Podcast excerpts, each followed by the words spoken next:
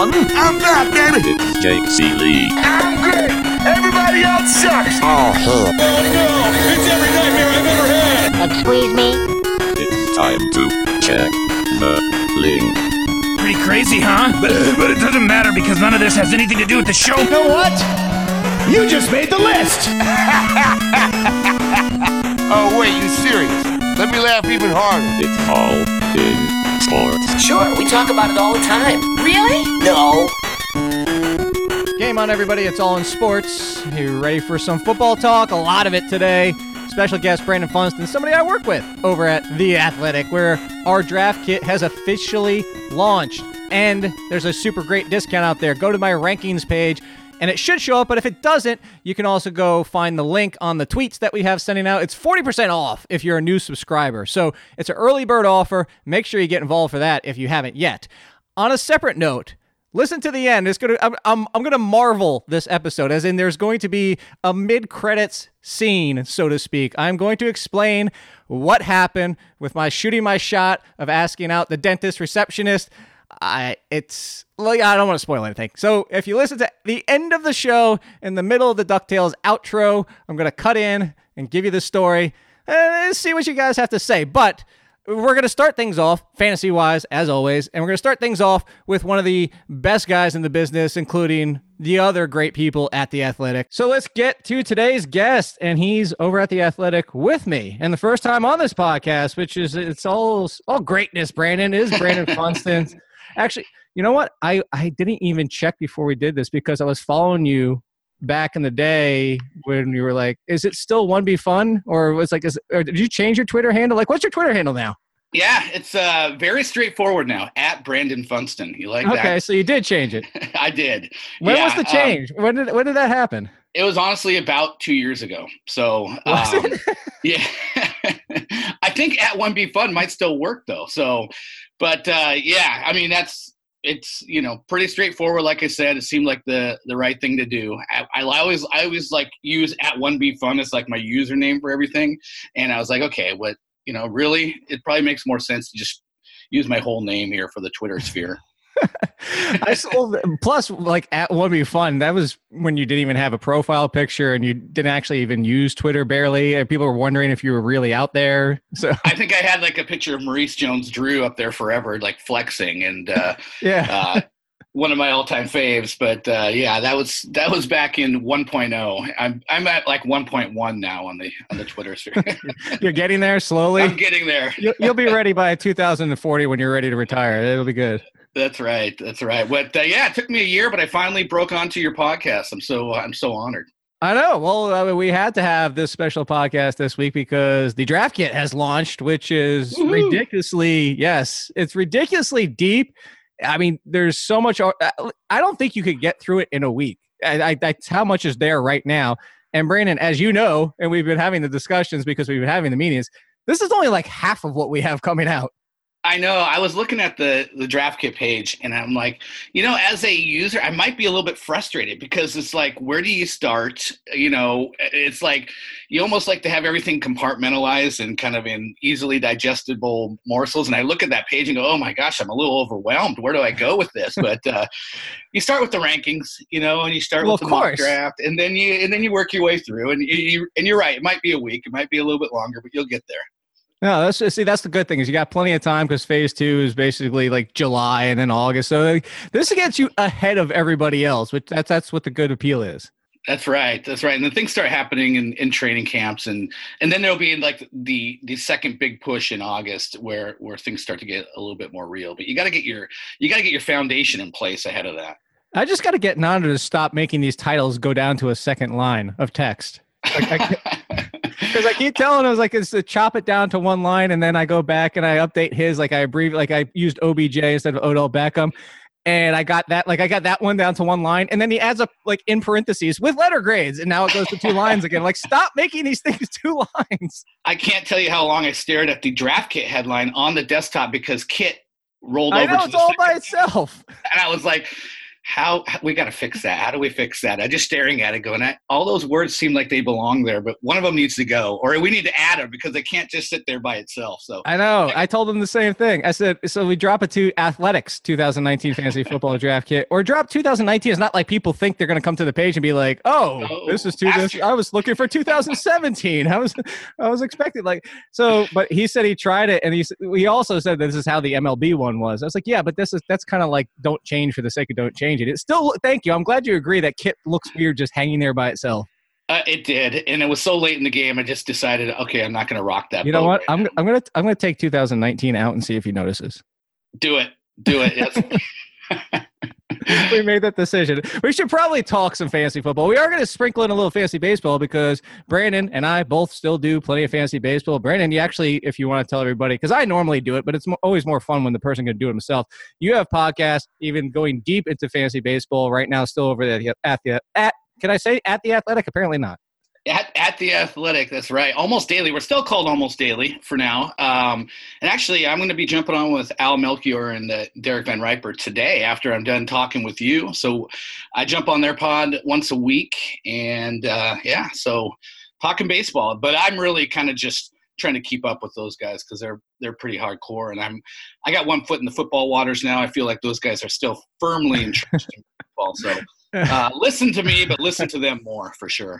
Yeah, I got. I think I have like two toes left into baseball right now. That's that's kind of just uh, hanging on over there barely. But let's say we're talking football draft kit. Well, like I said, I'm going to get a little bit of baseball in here at the end because there's a couple of interesting things in the philosophy of players that we're going to get to for baseball. But first off the top.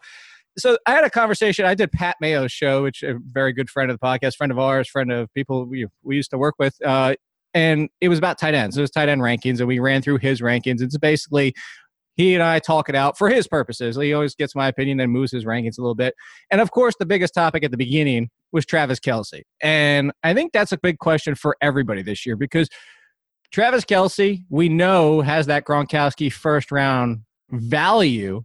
But Brandon, where do you like? Are you somebody that you could see taking Kelce, but it would only be the 10th, 11th, 12th pick? Or is it I need to be in the second round because I can't pass on a running back? Like, where are you ready and willing to take Kelce?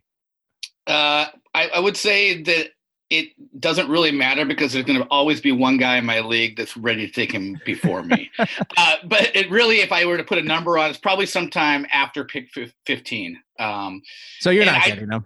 I'm not getting him, and and I'm okay with that. And I I, I understand why Travis Kelce is great, and but I can count on one hand. I don't even need the whole hand. How many times I owned Rob Gron- Gronkowski in his prime? You know, it's just, um, it's not that taking the tight end like that that early is wrong. It's that you're also using a spot that then kind of then you're, you're you know that's where you're getting your running backs and your wide receivers. And so if you take a tight end that early, you're scrambling a bit on those positions. Um, and, and, and with Kelce, you know, we have, I don't know. I mean, you look at Peyton Manning and Tom Brady's biggest years and all these spike years. Do you feel like that was a spike year? He's coming down a little bit. Would you be surprised if he's 83, 1,038 yards and eight touchdowns, which happened to have been his 2017 line? I mean, maybe somewhere between the two years. It's still probably a wide receiver one level production um, but I just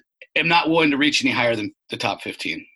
See, and I'm with you on that. And it's not, as you said, the positional value in and of itself is enormous. But as you said, so if you put him at wide receiver, even with last year's numbers, you put him at wide receivers, wide receiver seven or eight, right around there. Right. Wide receiver seven or eight is not coming off until the middle of the second round. Even a full PPR might be like around the 15th pick as you're talking.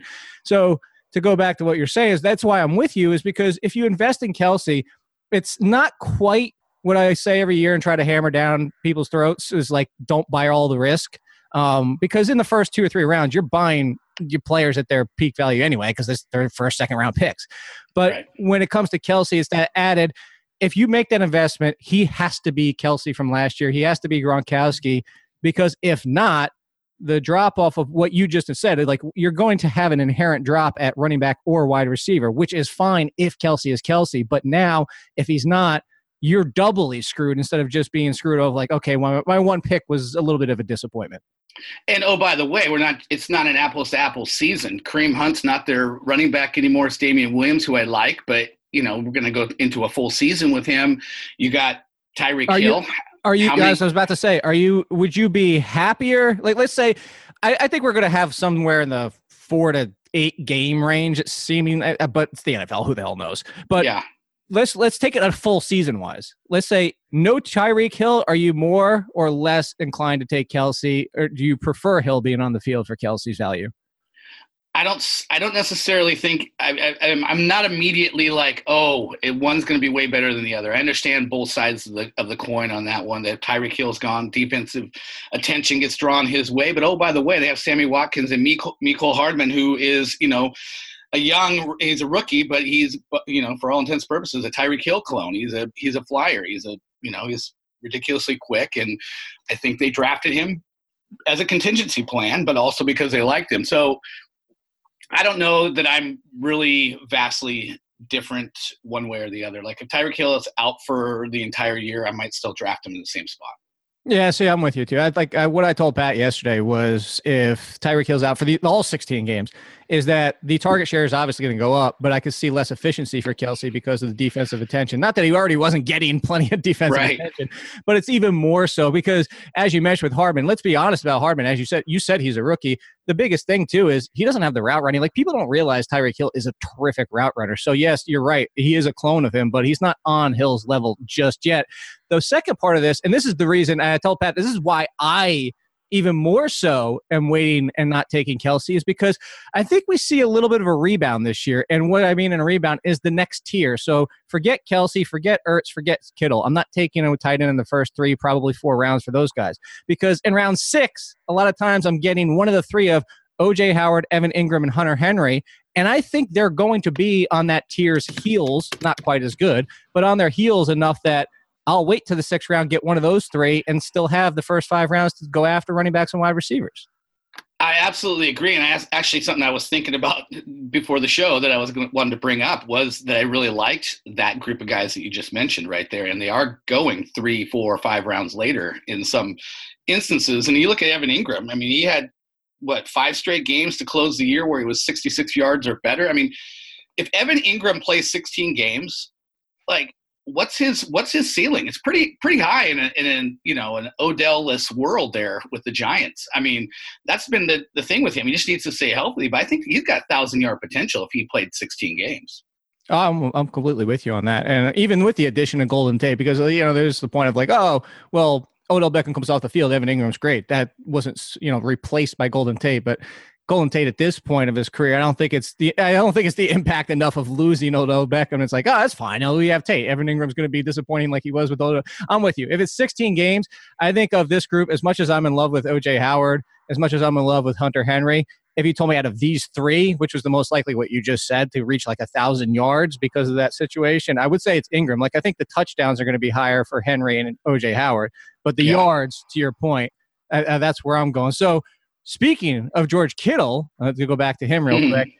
The 49ers are interesting. And I I say they're interesting because I don't think anybody out there, at least myself, maybe you have a different angle, maybe we'll hear some more from the beat writers, but I don't think anybody can definitively say what we're going to see for the 49ers. Like we can say Tevin Coleman should rebound under Shanahan. We can say, you know, we got a little bit of a sample of Jimmy Garoppolo, and that means even better for Dante Pettis because look at what Dante Pettis was doing last year with Mullens. And then they draft Deebo Samuel as one of the best route runners in the draft. But then there's the there's the uh, uh, Ty- not Taiwan. I keep wanting to say Trent Taylor. the Trent Taylor talk that Wes Welker is coaching him up, and he's like, I, and then again, I go back to is the fact that again, who's Garoppolo going to like? Like, yes, Pettis was fine, but what if Garoppolo likes Marquise Goodwin the best? Like, do you have any kind of sense of like where you're drafting, how you feel about this team, the value you think? Are you just kind of saying, you know what, there's way too many questions, let somebody else deal with it? That's it right there. That's kind of where I've been. I mean, I did end up with Tevin Coleman uh, in our mock draft that we did this past week, but uh, that was kind of a. I had a that was like the one instance I think in a in a draft where the top three guys I had queued went in the three you know succession right right before me. So Isn't that the worst? it's the worst and i was drafting you know on tilt at that moment and like under the, under the gun i'm like oh tevin coleman i guess but i don't like to get into those situations like i steer clear of uh you know these these situations where there's guys lined up. I mean, love Deebo Samuel. Jalen Hurd's going to be good. I think. Uh, I think I feel the best about Dante Pettis because I do give a lot of value to one year of experience in a system, and especially with a guy who flashed like that. And he's getting a lot of. There's a lot of good lip service coming out about how he's been looking as as a more complete receiver this year and, and stuff like that. So if I'm drafting one of them, it's probably Pettis. But I'm not thinking about these guys early. I'm not going to try to. I think that I have some kind of a advantage that I know something that somebody else doesn't know. I just think it's it's completely up in the air. And you're right. This is a fascinating team because there's a ton of talent, a lot of unknown talent across the board at wide receiver. Uh, the running back situation is completely up in the air because there's three really viable guys, and I think the only guy that you can really hang your hat on is George Kittle. Yeah, I'm with you. I like I'm I'm a Pettis Debo as expecting what I think is going to happen, but to the point of as in the two most valuable. Like I don't think Marquise Goodwin's going to ride the bench, but to your point, uh, you know, it wouldn't surprise me if Goodwin is second. Even best, it wouldn't surprise me if Taylor is, you know, the check down slot option and Wes Welker's coached him up to be great. Or if, like you mentioned, we are not even talking about Jalen Hurd, who is still transitioning and learning and becoming better at the position. So there's a lot of moving pieces, and then uh, the backfield. If everybody's healthy, which I think that's the that's the best part about. Well, I don't want to say best because I want to say it's best when gets hurt, but I'm saying like there are so many injury questions in that backfield that I have a feeling we'll at least get a little bit of clarity by the time the like I don't put it this way. I don't think Coleman, McKinnon, and Breida are all going to be 100 percent by week one. Do you do you think Coleman's going to be the leading man? I do, but I don't think that means as much as it does on most teams. Like, yeah, so he he was well. He, I guess he was the most the most he's ever been a leading man last year with with Freeman out. But he got he got to 199 total touches. Will he get to 200 this year? Uh, I would say only if Breida or McKinnon are hurt. Okay, yeah. And that's why I'm staying away like you are. Like I think the Coleman, like like Coleman got you just mentioned it. He got his chance last year. Like if there's anything on a sidebar, real quick, Brandon, I said this on another podcast. I'm pretty sure you'll agree too. I don't think any player lost more free agency money than Tevin Coleman did last year. Yeah, no, I, I don't disagree. Um, yeah, it's it's weird. Maybe he's just best in a supporting role. you know, maybe that's his deal. It's just a he, change he, of pace. Yeah, he could be Lamar Miller. He could be like, you know what? He's better if you give him 14 to 16 touches a game, and but he's going to have basically the same production on fewer touches. Yeah, I will say he was pretty good. You know, he was a pretty good guy down close to the end zone in Atlanta, and maybe that'll you know be the difference maker for him. Is that they're going to probably turn to him when they get those point blank shots, and he, you know he's probably a decent bet for seven, eight touchdowns. But uh, you know, it could be that all the rest of these guys are splitting yardage, uh, yeah, you know, fairly evenly. Yeah, they start turning to Breida inside the five or something like that. So yeah, I'm with you. Um, some other talk. This is some other off-season news that we're hearing. This comes for two different reasons because with the Packers, Brandon, one side is let's talk fantasy. The other side is let's talk real life NFL. Apparently, what a surprise, Aaron Rodgers is causing problems already. Like if anybody hasn't seen, Aaron Rodgers has already come out and talked about the change to LaFleur and saying that it's a little bit different. Like I'm paraphrasing, uh, you know, a little bit different than what he expected. He used to have more autonomy. Uh, autom- mm-hmm. I'm going to skip that word because apparently I'm tongue tied this morning. I can't say the athletic. I can't say autonomy. There you go. See, I just have to think about saying something else. so, and the point is like he freely we knew this this is the whole problem last year we heard where he would just change plays players were talking about the fact that you know they went into the huddle and he was like screw it i'm doing this and that's aaron rodgers i think that's part of you understand how good he is, you understand what comes along with it. So on the pure football side of it, Brandon is one is do you think this is good for the health of the team? Because it's not, we haven't even gotten to training camp yet. And Rodgers already talking about the fact that he doesn't like how stringent things are and he doesn't have more freedom. And then do you think that rolls over into a maybe, you know what? Maybe last year it wasn't Rodgers wasn't 100% healthy. Maybe it was just Aaron Rodgers isn't as good a decision maker as we think he is.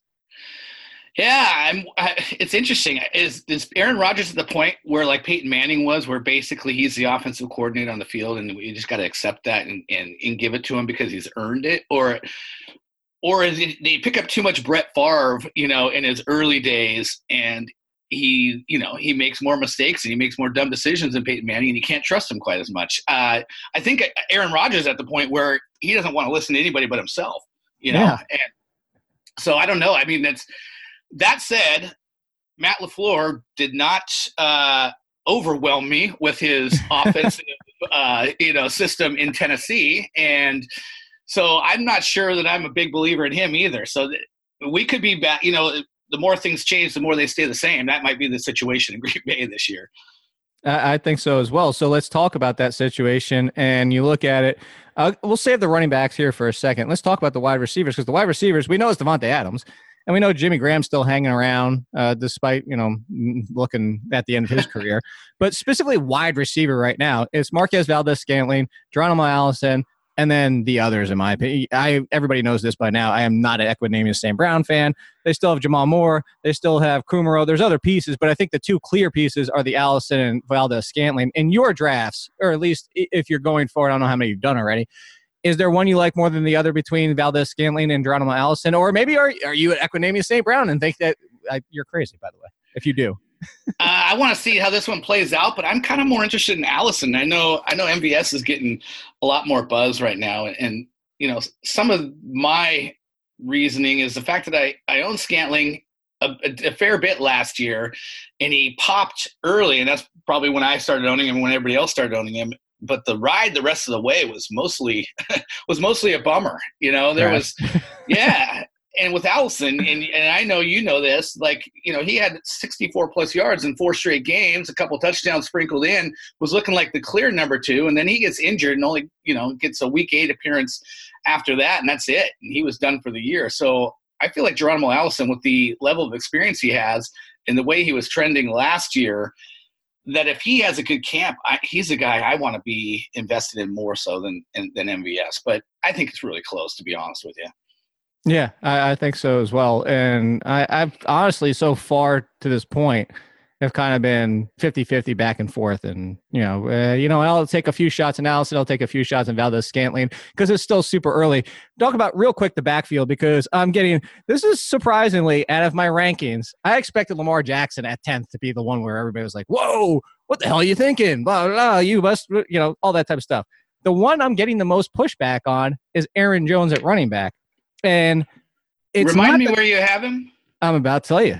I have him okay. 21st in half point PPR. And it's purely based on projections. If you look at the names in front of them, and it's like, I don't want to give too much away for free. This is why you go over the athletic and get all these good things, and Brandon, myself, and everybody else.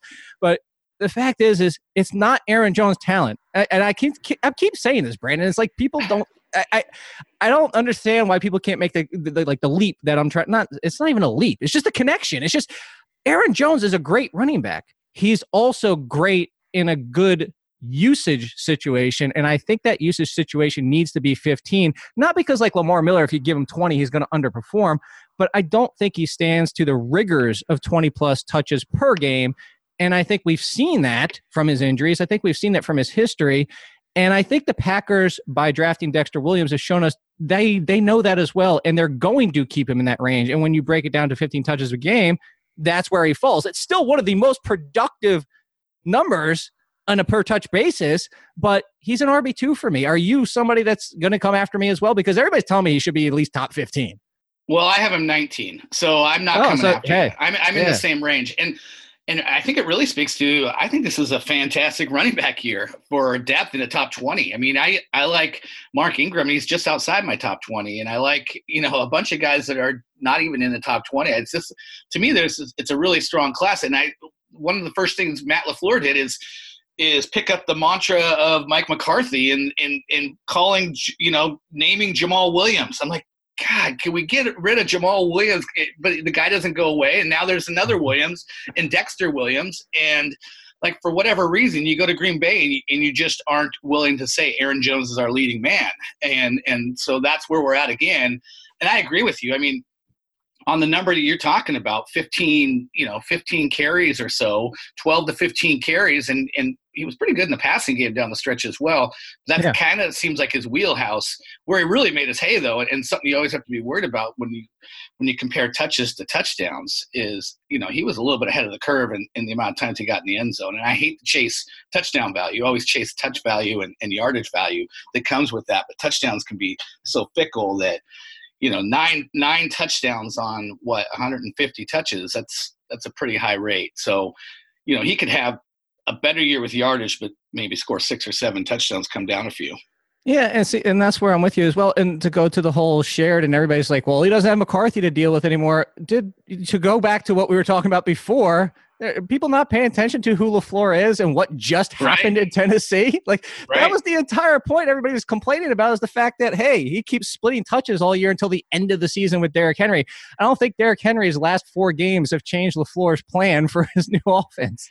Not according to his coach speak and early Green Bay coach speak, because that's like he's, like he's already talking about it. So you're right. I mean, it's it's you know it's what his history is, and I wouldn't be surprised if we see more of the Williamses than Aaron Jones wa- owners want to see. Oh yeah, I, I'm 100 percent with you. Also because I am a big fan of Dexter Williams. It's hey, so is Emory Hunt. So that's all everybody needs to know. If there's anybody out there that you want to pay attention scouting wise, it's Emory Hunt. He's arguably the best in the game. Trust me. It's 755 people he profiled for the draft this past year. So when the people are over in the XFL and be like, "Who the heck are this guy?" Emory's probably going to pull up and his like breakdown and be like, "Yeah, this is why I like him." Uh, speaking of breakdown, let's talk about a draft I did last night for the Diehards magazine. But this is also one of the ones we play out. This is the first league, Brandon, where it's not a best ball, that it's actually just a regular season we are going to play out, drafting this early, but we're drafting this early because the magazine has to come out. There was a few things I noticed from this. First was the first pick. Now, this is non PPR. If you have the first pick in non PPR, are you going to make the same move Kyle did and take Ezekiel Elliott, or are you going Barkley? Because right now, it's by far Barkley is the consensus number one. But I gotta say, if I'm in the number one spot, I can see going Zeke for this safetyness, and I don't think the numbers are going to be that much different from Barkley in a non PPR.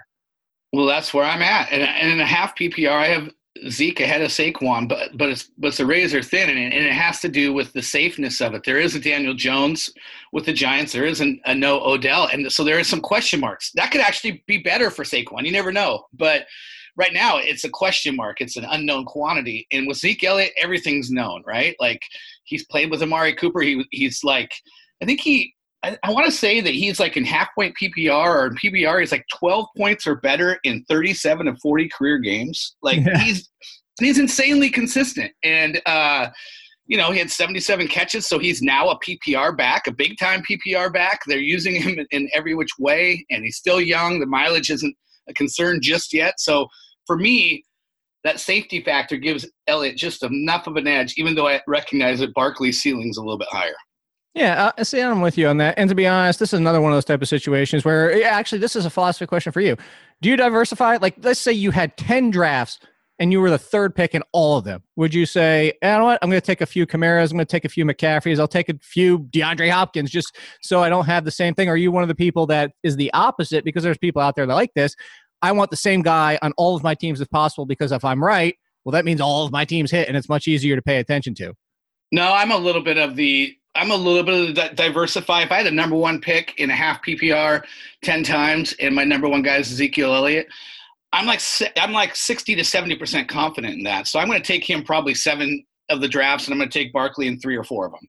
You know, it's like it's, it's something like that. So I do like a little bit of diversity because, I mean, you don't want every one of your teams to tank if something goes wrong. I mean, you do need to have you know a little bit of a uh, you know, a life raft out there where you went a different direction here and there. You could just jump into watching the NBA in October. Yeah, exactly. And that's the thing you got to remember with your rankings is that like you can have conviction, but you really don't know. We know in the NFL, in the NFL and fantasy football that it's there's so many X factors that come into play that it does make sense. It's it's like it's like doing your college basketball uh, hoops bracket. You know, like you don't do the same one over and over and over again. So you know, diversify a little bit, give yourself a chance in at least one of them.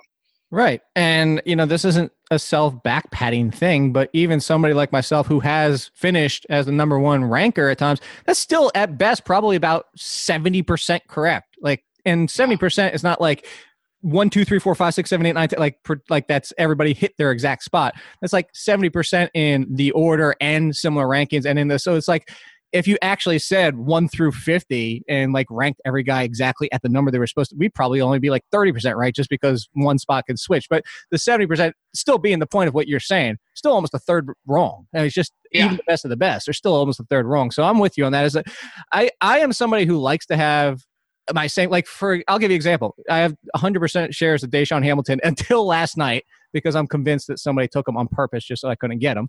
But there, that's a later pick, and that's where I'm like, you know what? That's somebody who's going to be on my bench that I want to see break out and believe in because I'm really concerned about Sanders. Although his Instagram feed is starting to worry me that he might actually be okay.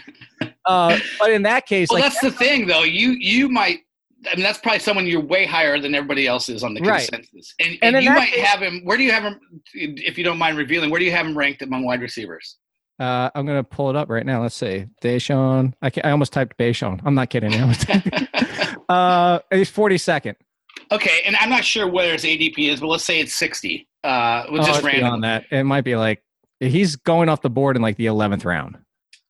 Right. So you don't necessarily take him 42nd at wide receiver in drafts. You might take him at 50 among wide receivers in Exactly. And it's still to you that's still a big advantage, but to everybody else they're not ready to take him yet. So that's and easy even if to he just busts at 100% ownership at the 11th round pick, I mean, who cares if your 11th round pick busts across all your leagues? Right, exactly. But if he does what you think he's going to do, then every one of those, you know, is it's a huge, huge uptick for every one of those teams.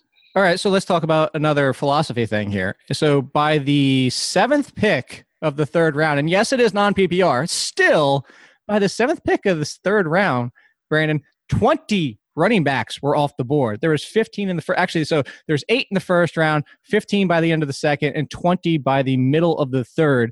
Somebody was like, wow, I guess, because I tweeted a couple of the picks out, I was going along, and then I tweeted that fact out, and somebody was like, wow, I guess this, go get your running backs. And I said, This is somebody myself. I don't know which one, if you have a philosophy or you've never really stuck to one. I said, This is what I've always 100% been bell cow running back. Uh, Vaquero and I talked about it a bunch of years ago. I was calling it one running back to push back on the zero RB or one RB instead of the zero RB, like a lot of people were saying. And Chris Vaquero was the one that said, "Oh, bell cow, bell cow is the way to go." And I was like, "All right, that's a great way to call it." Um, but I even tweeted and I said, "Brandon, it's like, however, in a draft like this, there's wide receiver value screaming at you. Like at that point, Adam Thielen and Amari Cooper sandwich Josh Jacobs as the 20th running back off the board. That might a draft like this, I could see as much as I don't like doing it, doing zero RB and making it work because 20 running back, like where are you? Are you going to say, I'm in a draft, I got to go get my running back because I don't want to miss out? Or are you saying, you know what? Maybe I try zero RB again? Well, this is a non PPR, right? Yeah. I'm guessing that must have come into the equation, and, and it's such a dinosaur because I don't draft in. I don't play in a non PPR league anymore. I don't think. I honestly don't think I have a standard league left. All so right, let's pretend it's half. okay, let's pretend it's half. I, I just really think that there's uh, equally strong value in the top 20 at wide receiver as there is at running back. I mentioned how I thought that the the running back class was really strong. I think the top 20 wide receivers are really strong too. So I'm a little bit surprised uh, that you know there was such an emphasis on running backs. I do believe probably that the the format had a little bit to do with that. Uh, I think they should go fairly evenly, and I think it, I, I counted out in our in our three ra- first three rounds of the mock draft we did for the Athletic, there was two tight ends and did Kittle go into the fourth? Maybe it was three tight ends, but there was an equal amount of running backs and wide receivers that went in the first three rounds, which I thought was pretty crazy. So uh, this is skewed from that for sure. I think where where the running backs get value is in that 20 to 30 range versus the 20 to 30, 30 range wide receivers. I think that's where I like the running backs better. But in that first 20, I think it's you can go back and forth uh, fairly liberally. All right. So speaking of those wide receivers, and again, we'll pretend this is half, but even in a non PPR, I kind of feel this way. Is Julian Edelman an amazing value right now? Because I, I asked that obviously with my opinion pretty clear that I believe so. The fact that you look at what he did last year after being out for four games, and the fact that he's wide receiver one, and they don't have Gronkowski, and they got a rookie and Dontrelle Inman, all these other pieces that they're trying to find an answer for number two.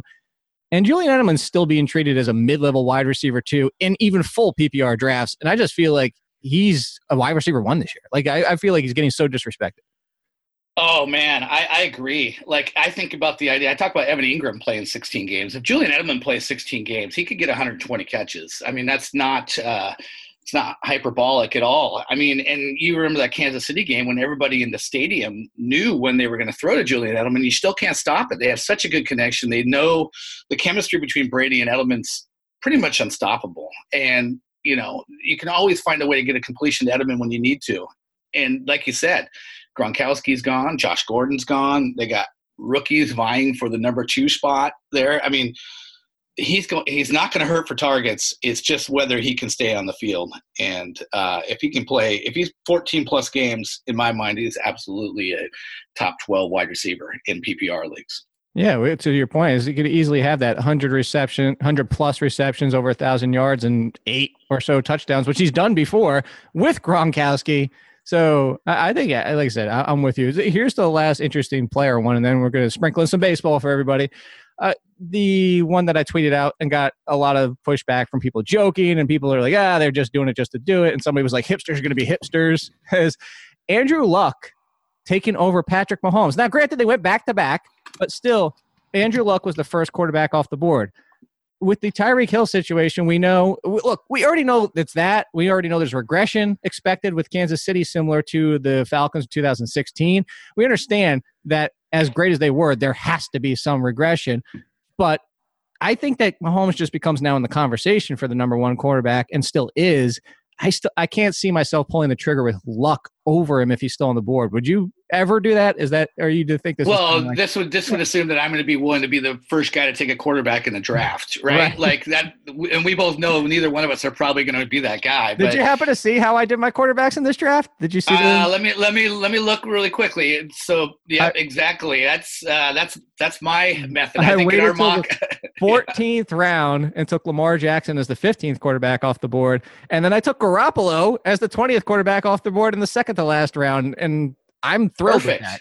Yep, perfect. Uh, the, the draft of, on the Athletic, I took Wentz in the 11th, and I'm looking at Wentz.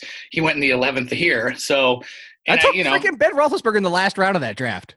I know, I know, it's crazy. But back to the luck Mahomes thing. I have luck number two. I agree. I think it's a conversation now, though. I'm not sure I would take uh, luck ahead of Mahomes, but I think you know there's not going to be that gap that we saw last year uh, with as Mahomes and then the rest of the league. I think uh, we saw that the regression start to even happen last year. But I love the Colts this year. I just they look so good down the stretch last year. They've added pieces. Parris Campbell, Jack Doyle's back. Um, I just I just really believe that offensive line looks like it's moving in the right direction. I think the Colts end up being the Super Bowl team from the AFC, and it's going to be because they're going to have a great offense and, and a much improved defense. But um, oh, I think, hold on. If you're going to drop that, you might as well drop who's the NFC representative for you. Oh, NFC representative. I don't think that's. I don't know. I'm, I'm not there yet. I, I, I just think the Colts are No, no, come My- on. Pick somebody as of today, and it can't be your Seahawks. Okay. Um, It can't be my Seahawks. I will go with. Um, it's going to be someone in the NFC South. Let's go with. Um, I guess uh, let's go to the Saints. I'll go Saints. Saints. I'll go the I, Saints. I, I would like to I see say Drew that with, with one very little, little little conviction on that, but I'll say the Saints. I, I had the Saints Chargers last year. Came kind of close. Not bad. Yeah, I think the Chargers uh, probably should have been there. They just they're just a, a playoff disappointment kind of team. That's just Yeah, they feel like they're always yeah that that second rate just never going to get past that little hump. And it kind of feels like this might be their last. Like I don't know. Philip Rivers had how many more seasons Philip Rivers had? maybe a couple, uh, two, three, but like I think it's sort of an indictment on Rivers, right? I think that was a really good team. Like Rivers, he's gonna he's gonna end up with a very good reputation when it's all said and done. He's you know probably a Hall of Famer, but like never anything to really hang a big playoff wins on or anything like that to say that he was you know it's such a big thing, when you look back at you know posterity and, with quarterbacks and, and stuff like that is where what did they do in the playoffs to ever get to a Super Bowl? I think he's had some Yeah. teams that could could have done it. Like Brady's taken Brady's taken worse teams to the Super Bowl. You know, that's for sure. no, So- no, there's no question about. It. I think yeah, to your point, I think if he never makes a Super Bowl, I think this might be somebody that ends up in a conversation of like, are we really going to put him in, or did he compile numbers? I think and, and a compile numbers in an age where passing numbers were sk- skyrocketing. So Right. hey, we'll just remember that we'll have to have this conversation in six Put a pin in it. Yep. Yeah. All right. So a little bit of baseball. Uh, there's two things I want to talk to you about. Similar situations here. Dallas Keuchel looks like he's about ready to start, according to reports, which is earlier than Craig Kimbrel is ready to come out of the bullpen for the Cubs, which is surprising to me. Not just only because Brad Ziegler said that on the podcast that Kimbrel should have an easier time coming back, but the results are also. He said, you know what? Obviously, it's changed. He, he would have put his money on Kimbrel, but at the same time, he's still saying and still sticking to the fact that Keuchel's not going to stink, but he could see Keuchel having a lot more struggles initially because he's still basically coming out of spring training, whereas a reliever can acclimate Is that can, did I just use that right? Is acclimate the right word? Yeah, uh, That's, yeah. that just that's, that's I, one of those was, things. I, was, I was unfazed by that. It okay, so again, there you go. perfectly used. Yeah. so that Kimbrel will be readier for it. But so Keuchel's looking great so far. Where are you? Where your first start for a pitcher, whether it's Keuchel who just signed, is it somebody coming back off the DL? With a pitcher, do you start them in their very first start back? Uh, I think with a power pitcher, you know, in in a in a, in kind of like a regular uh, standard five by five league where I want the strikeouts, and I feel like the guy's going to give me a strikeout per inning, mo- most likely, regardless. I think with Dallas Keuchel, he's he's always been a finesse pitcher, and that that can sometimes take longer to get the right feel and to kind of get in the groove.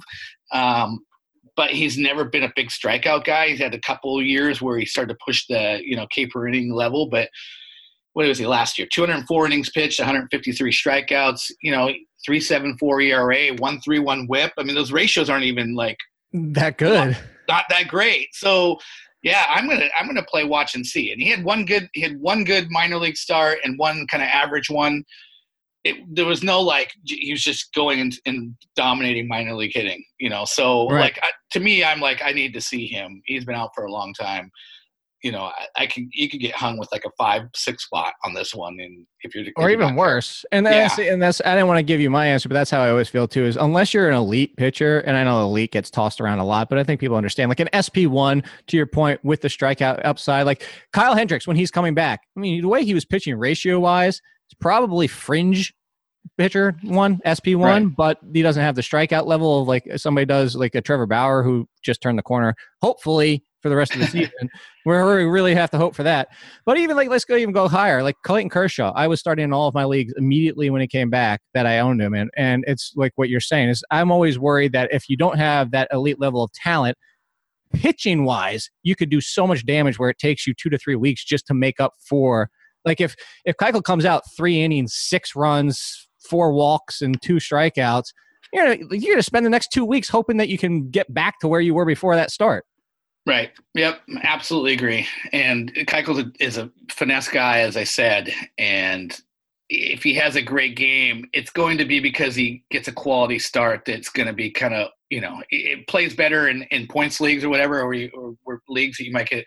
But are they even going to throw him six innings? Right. Like right. Exactly. So, yeah, So I'm assuming you agree as well on the flip side of it is that if it's a hitter, just go ahead and throw him in because what's the worst case scenario is you go 0 for five, maybe if you get like a lot of plate appearances because we have Stanton, Gallo, Judge, and Altuve are all ready to come back. I mean, it, it- within the week, if not sooner for some of these guys. Uh, again, because of the upside you bring from hitting, and there's such little downside from one day of going 0 for 4, I- I'm assuming you're plugging everybody. Like, would you even go down to like a Michael Conforto, who's like outfielder 30 ish? Like, I'm just plugging my hitters in if they're my best hitters. yeah, I am too. There's- there's just no question. They're playing. Okay, they're back. They're good. All right. You know, Stanton, Gallo, and Judge. You know, you could miss you could miss a two home run game right out of the gate. You know, you got to be careful with those guys. So uh, you definitely want to throw them back in. And Altuve, I mean, you're still throwing him in. He's still a great player. It's just crazy that we're seeing. You know, we're seeing kind of a different Altuve where he's just not running at all. You know, so you're not worried about Yeah.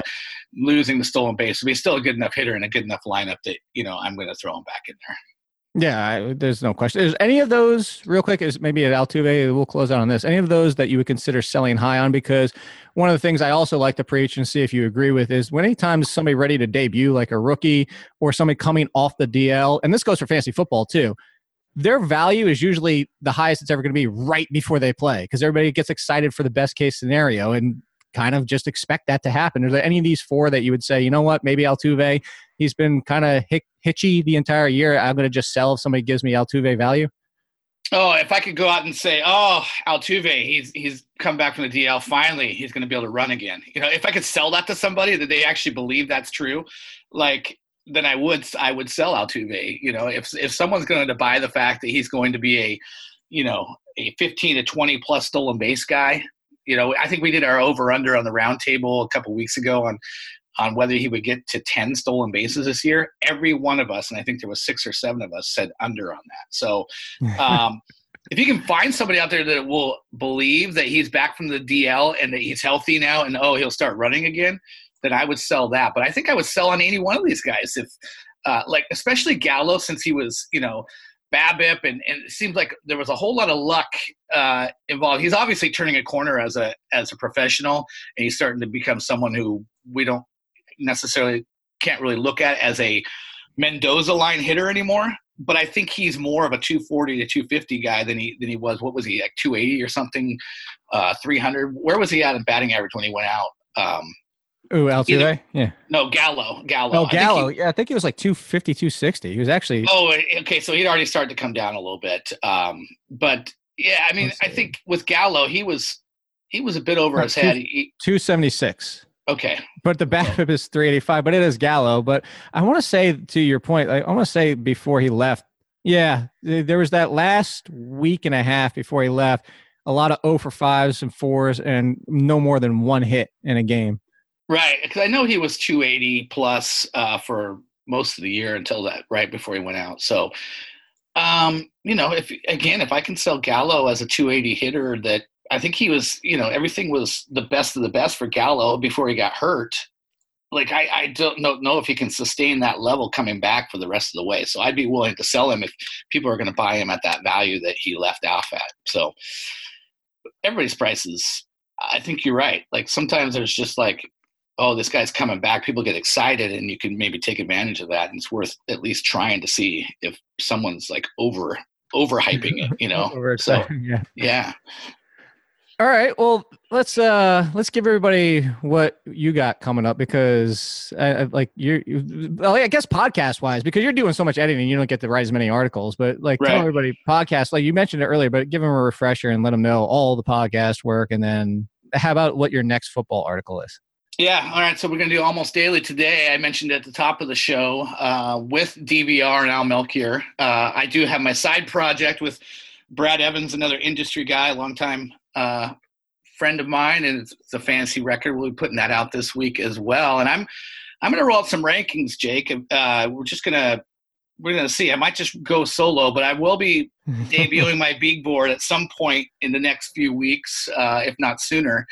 And so, probably the next thing I will do is rankings. I'll probably try to get another fantasy football roundtable out because those seem to be pretty popular. And I like to I like to do the things where we just pull in a lot of different opinion because that's that's the name of the game. That's what people like to see. It's like as much as they they know and respect your rankings. I don't think anybody gets tired of just seeing what another guy thinks, you know, and, and, and comparing and contrasting. So to me, that's fun to just kind of pull, rope in a bunch of different opinions on different topics that are sort of lightning rod at the moment. And so we'll do, we do another one of those pretty soon.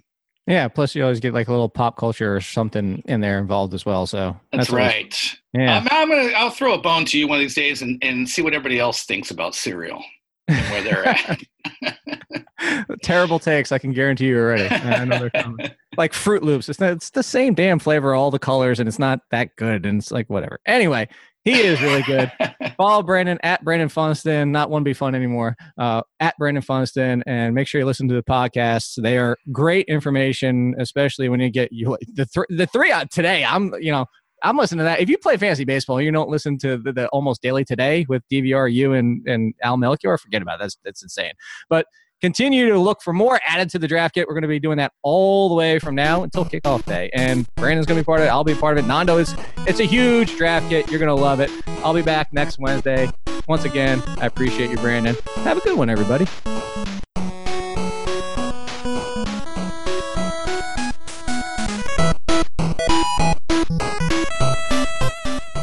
All right, and as promised, here is the uh, Marvel. What I called it. It's the we're doing Chris. What we're doing here is the the the the mid credits, so to speak, intro, outro, whatever you want to call it. Uh, we're jumping in the middle of the song as it's being played out, and you're getting your mid credits scene because I figured I gotta tell somebody. I- I could have told the story. I don't know if you saw it. I did a poll because I was saying I was like, all right, would you guys rather hear it now at 12:30, me speaking to myself? Or would you rather wait for Chris? And surprisingly, speaking to myself won 57 to 43%, barely, which I didn't think was enough not to tell you. And then the Yeah. second part is, as I mentioned, the uh, the landscaping people screwed it up anyway. Those landscapers, tis the season for that. Well, hey man, I'll take that percentage.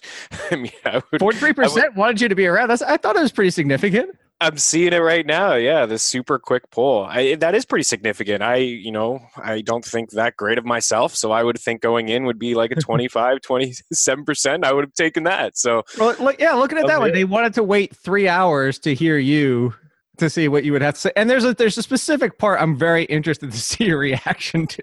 But for anybody that's wondering what the hell we're talking about, why I jumped into the outro is because people have been asking. We brought it up briefly. I actually forget what episode it was, but talking about shooting my shot and that there was a cute receptionist at the dentist office I work at. Blah blah. So here's the quick version of that to get everybody on the same page that hasn't heard that yet. So there's a dentist. It's not a full regular dentist. This is actually gum surgery that I had. So if you walk into the office, the best way I can describe it is if you walk up to one of the windows, it's about the size of like two terminals at like a Chick fil A. So that's about the width of it. It's not very big. The one window to the left is always open. That's where the receptionist for my dental procedure person, whatever they're called when they do gum surgery, that's where she sits the cute girl sits at the other one. Her window is always closed. So, first of all, it's not like she's approachable. Like I'd have to like go, hey, open your window, knock, knock, knock whatever. so this is it. So anyway, I was leaving one time and they were trying to schedule me, and it was in August is what they wanted to schedule. And as I was leaving, now I haven't talked to her at this point yet. And as I was leaving, I was like, "Oh, that's going to be tough. August is right. Like that's it's not quite the worst month, but it's close to it because football is coming. I'm traveling a lot. I said, so I could say yes to the schedule, but I might have to change it. And as they were saying other things, she jumped into the conversation, first time ever, hmm. and said, Oh, what do you do? And I said, I actually cover fantasy football and baseball. I know that's never the answer you want to give because girls are going to be like, Oh, whatever. But I was like, you know, I wasn't thinking of anything of it at this point. And she's like, "Oh, that's actually interesting." She's like, "Yeah, like I, I went to Louisville and started talking about college football." So it's like, "Oh, wow! Like let's talk Lamar Jackson." And we kind of joked around a little bit. So I left. So that's where we left things off. And then it came to the whole shooting your shot and how the best way to do it. Because still, Chris, going back and telling you that now they're both sitting facing the waiting room, which is a very small waiting room. I mean, we're talking like three bathroom sizes here. Like this just is not very big. And four of the seats face right at the window. And there's also people that sit behind them. So they kind of there's a there's a very small window where if I would even just say, Hey, do you want to grab a coffee? At least three people would have heard it.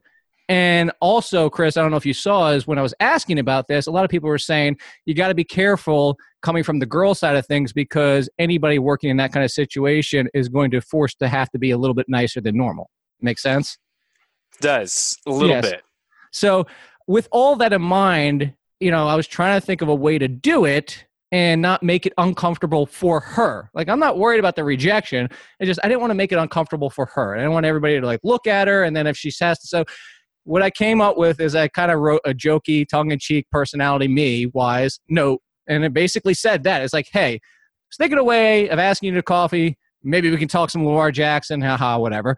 I said, but one, I would be surprised if somebody as cute as you wasn't taken. And then two, I didn't want to make it awkward for you if you were, because then you have to say no in front of everybody, or I'm asking, like, it makes your office place weird and then people talk about it. So I made that whole thing. I said, so if you are single, which I'd be surprised, circle yes or no. If you, I said, oh, wait, wait, that doesn't work. We're not actually passing notes in college or high school or anything.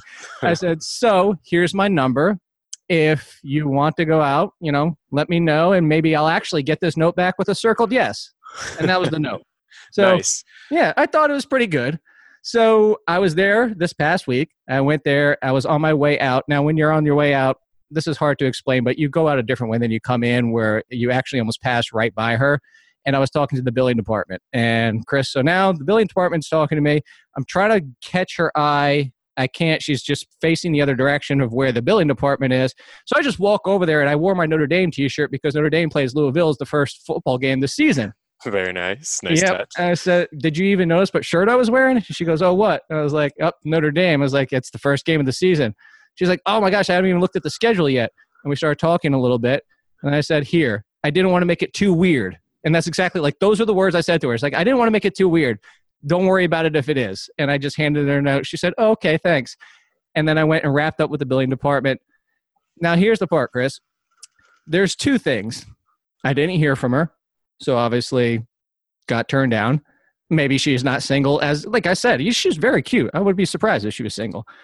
Here, here's the here's the rub on top of it, Chris. So I want your evaluation of the entire thing, but at the same time, she did get up while I was talking to the billing department after handing her a note, walked into like the supply room, and if I'm not mistaken, Chris, I heard a shredder. Now, no. did we have to go that far? Like, I appreciate destroying the evidence and my phone number, but like, I didn't want to say like I de- like I I was like maybe that I heard things maybe that or maybe it wasn't even related. But when I haven't heard from her now in two three days or whatever it was, uh, clearly she's not going to text me or call or whatever. But it like, do we need to shred it? Did, it have, do we have to take it to that level? Man, that's the kicker of the entire story. I did not think you were going to go there. Um, I don't think she shredded the note. She seems like, from listening to the story, she seems like she's at least a nice girl. Like she didn't just like take the note, crumble it. She had a conversation with you before. She was seemed interested in what you were doing for work. She engaged a little bit of a back and forth there with football. So it seems like you have an in, at least for. The, I like how you approached it. You went to her, you talked to her, gave her the note. You said you didn't want this to be weird. I kind of would have put her on the spot in front of a you know a couple people. I would have said, "Hey, do you want to have a go for a, you know a, a coffee after work or later this week?" And then not that she would have felt pressure to say yes because that's not what you want. You if she wants to say yes, that's what you know. You want her to be able to you know do what she wants to do and say what she wants to say. But with a couple people around, she may have just said yes anyways, uh, or she would have you would have got the a direct response like no i have a boyfriend or like that would have eventually came out that may have come out right away like if there was a couple people around and they knew she had a boyfriend she would have to say it she would be like you know, I have a boyfriend i'm in a relationship if she's lying then she's like people will look at her a little differently at work so she, you would you would have gotten the answer there i would have been a little bit more forward but i like the approach i don't think you should shut it down yet obviously you don't want to go back and you know double down but it's only been a oh, couple days I'll right? give her another note. yeah, yeah. You know, maybe you don't do that, but it's only been a two or three days, right? I'd say you give her give her the weekend. You know, maybe she's been working hard. Maybe she has Saturday and Sunday off. She can kind of regroup and and get her thoughts together. But I I wouldn't count it out yet. Oh, no, I definitely- Well, No? okay, so like on a scale of one to ten, I'm I I've already I think it's a 0 You you think it's a zero? Okay, no, Yeah. I from you know gathering the conversation, I, I don't think she shredded the note, man. There's no way she shredded the note. Like, she would just take the note and crumple it and put it in. And it just happened. Wasn't that like minutes later? There's no way. so well, so the timeline exactly. So now, mind you, okay, standing in front of the building department is perpendicular, like a T, to where she was sitting. So she was half into a doorway because it's like into the office of where she's sitting. So it's the back entrance into their office is where you leave the entire office building. So that's why you kind of cross that path. So, like I said, I kind of had to walk around the corner to get her to because, like, she was facing the complete opposite direction. I had to say, I had to say something and speak and get her attention to mention the whole Notre Dame thing. So I'm just saying, like, she was sitting at her computer working and Mm. it like she wasn't getting up. She hadn't already gotten up. She didn't get up until I came back around the corner, started having the conversation with the billing department because the billing department was on the phone. That's why it worked out timing wise. I didn't have to like stop the billing lady from talking to me. Uh, but so once I was talking to her, I saw it out of the corner of my eye. I saw her get up, and I'm like, "Oh wait, maybe this is going really well," and she's going to jokingly give it back to me, right? Yeah. So- yeah. She went into the other room, and then I hear, and I'm just, so I'm just saying, like two and two, putting two together. I just feel like that's what happened.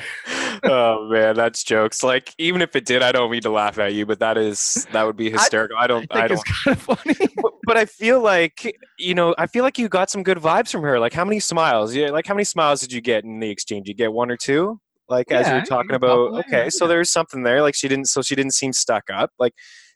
Uh, you know, to shred a note within like We seconds. joked about Haiti and Alabama, so Okay, well, so you guys joked. You had a little bit of an exchange. Hey, maybe she's creeping you a little bit. Maybe she's checking out your work at the Athletic. Maybe she's listening to this podcast. if it is, this is going really bad. it's going real some people well, might not want them put on blast and have their information out there. if she is, uh, if you are, like, uh, I give my boy Jakey Jakey here a little, uh, little shot, a little cup of coffee. But uh, I wouldn't put it out yet. But man, if she did shred that note instantly, then she's not the one for you.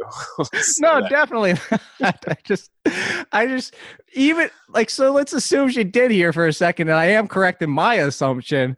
Like, Yeah. that's got to be like that. I have to. That's got to be like top three rejections of all time, right? Like, yeah, it's at, least, at least I have that going for me. yeah at least you yeah for sure i mean it could only go up from here if if that is the case it's funny i was watching the breakup the other day it was on tv i was just back and forth like scrambling through tv i think like fewer pictures on it was like all these baseball movies even though it's not a baseball movie but that's the start of it with vince vaughn and jennifer aniston and i don't know if you remember that but he sees jennifer aniston in, the, in his aisle and he's getting some hot dogs but he just gets hot dogs to talk to her and he like forces her to get you know to eat these hot dogs forces her to you know go out after and she's just keeps saying no and shutting it down like no it's not happening it's not happening. Sometimes to be a little persistent or to not make it awkward in front of a lot of people because there's some people around in that scene again going back to the fact that hey there's a couple people around here in front. Maybe you just that's going forward maybe you just drop that line in front and and you see what kind of response you get Yeah, well, I mean, I'm not going to be back until August. So.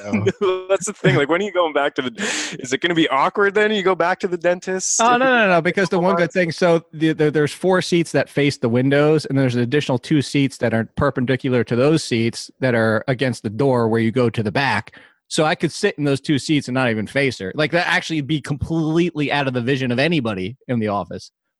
So there's definitely that. I mean, but actually, that was part of the note too. It says like I, I forgot about that. I included there. It said you know if you are taken, as is my assumption, then you know pretend we never got the note and Mm. we'll just move on and everything will be just as it was and you know move. so maybe that's what it is she's pretending she never got the note and shredded it maybe and you know maybe you're right like if she is cute like and and i you know i trust your um your senses there that she could have she could be in a relationship and she yeah she just wants to get rid of that note right away. But i mean you think you'd wait it out a little bit longer until you know the other person is left but um yeah who, who knows man? Um, I, I think See, need what- to we need more like a pre- aggressive. No more notes. How about that? No more notes next Oh, time you no, just no, I'm definitely done with the nose. And I like maybe like a sticky, where we make an airplane out of it and throw it at her. No, little, little hard sticky yeah no, no, no. Here's the thing: is I, this make got me thinking. Is like I really wish there was like a pre-engagement ring, like because the clearest thing is like she's not wearing a ring, she's not engaged, she's not married. Okay, that's it. But like a pre, like hey, I'm taking ring. Like we like think, I think Mm. this needs to be in development. Like maybe you wear one on your right hand on your ring finger. Like if you're in an like in a relationship, so people don't even bother you if you are. Like that would you know. There needs to be something like because then I would just because that's the thing is you know I could go online and be like hey let me search blah blah blah see Yeah. if I can come across her Instagram and see if she's got a boyfriend or something like that. And then we could have avoided it altogether. And again, that was the whole reason of what I said in the note. And the whole reason behind the note is that if you were taken, I don't want you to feel awkward when I do it. Like, I legitimately was more about, I don't want her to feel awkward saying no when I come back in front of everybody at the office. Like, that was, again, the yeah, no, it was the nice guy approach. It was the nice guy approach, which and I'm- maybe it doesn't work these days. yeah, you know, yeah, you know, it's hit or miss. It's uh, Well, there's like some I said, girls I out would there have who had to like go up to nice the guy. window. I would have to like be like, you know, hey, hey, open your window. Hey, like, ha ha ha, Louisville, blah blah blah. Hey, do you want to go to coffee? And everybody would have seen. Everybody would like, like, what are you doing? It just would have been so. It would have been a little awkward, a little yeah, and you put her in a bad spot. She, you know, the sweats start coming, and she starts stuttering, and who knows what would have happened there. But I would have, I would have went that approach. That's what I, I would have. Yeah, at least it would have been a good story. and this So is, So a half sacked up, not full sacked up. yeah, you did. You have. You, I'm, I'm proud of the effort. How would, you, how would you grade the entire thing? so that's what I, that's where I was gonna go. Like I am proud of the effort that you you had the Stones to to go back, write the note, and and you know talk to her, wear the shirt for what that's that as well. I, I give it a B. I give it a B minus. Oh, Uh, minus. Oh, yeah, I was thinking just a discredited in front of steady. my face. B. I, I again, I to me, I just not that it's uh, not that it would be to, and I guess it may be a little awkward. I that's what I'm all about the not the awkwardness, but the confrontation. like get in there, put her on the spot, let her have it. And for her, she's thinking, "Whoa, like wow, it's probably a little awkward for this guy too to to do this in front of you know me, which I've you know hardly know him and you know all my coworkers. So mm, you know you never know what kind of response you're going to get from it. But it's it's not a bad effort. It's not a bad effort. Like there's nothing wrong with the B minus. Next up, hey ladies, I got a question for her. I'm gonna ask her a question. If you want to just sit there and just be quiet for a second, oh man, make but yeah, a really big deal. you have you have manned up. Yeah, well, hey, you know, I'm gonna It's die a virgin. No, Not that- well, no, it's not encouraging moment. die, die alone. die virgin, die alone. Big difference. Same thing Big at this point. I- I- yeah, I- you, I you know, listen, when you don't have a ring on, they're they're fair game. I mean, if they have a relationship, sure, but fellas listening, I mean, put a ring on your on your lady because there you go. there's a lot of people that won't care about that Some, stuff. somebody like Jake's gonna pass her a note like she's in high school. Be That's careful. right. That's right. Put a ring on it. uh, anyway, well, see, uh, whether or not you want to Chris on, I enjoyed it much more getting somebody else's opinion and actually getting a grade out of this and talking with somebody else. And oh, now everybody got their story. Everybody wanted to know what happened. That's what happened. I shot my shot. I don't know if you saw it, Chris, but I put up the GIF from the good old Lakers days of our friend Nick Young. And uh, Dick Young with the three, and he thinks he's got it. Yeah. Yep.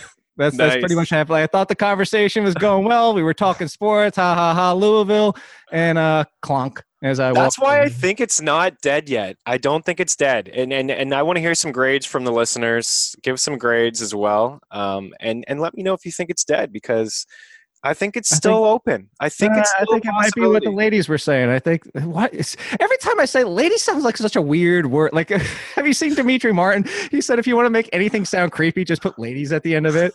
Like, Yeah. hey, I love this ice cream, ladies. Like it just it sounds so. Anyway, uh, I was going to say that point being of like you have to be nice in that setting if you work in that setting. So Yeah, know, but then you're forced. But then you're forcing. she- Not that. Again, it's probably a bad way to to look at it. But whatever, you get yourself the date. You force her into saying yes. I don't want- I don't want somebody going But if to she like if she didn't going to go really want to, sh if she didn't really want to, she would she would buck up and say it in front of her friends. Again, she would say, "No, I sorry, I have a boyfriend," and then they'd have a laugh after, "Ha, you don't really have a boyfriend," or "What's wrong with you? You know, that guy was, you know, he seemed all right. Like, why didn't you go with him?" So, I mean, you you force her into that. And then you win her over on that first date, right? Like Vince Vaughn did with Jennifer Aniston. Force her into it, and then it's a good time. And then there you go. They break I'll up just go, I'll later. just go jump up on the apps, Chris, and it's like swipe, swipe, you match, text, text, text. All right, we both ghosted each other a week later. Like that's a, that's a, that's apparently the new world. I'll just do that instead. it, it just sounds like you need to be a little bit more aggressive, just a little bit more.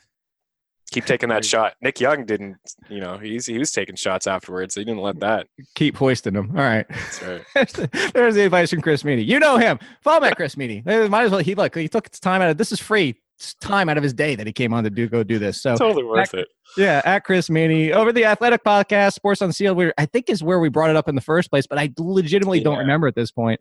So we'll be back. Hey, tomorrow, Thursday, we got that show going on, and uh, I hope you guys enjoyed this. Um, music. Thank you.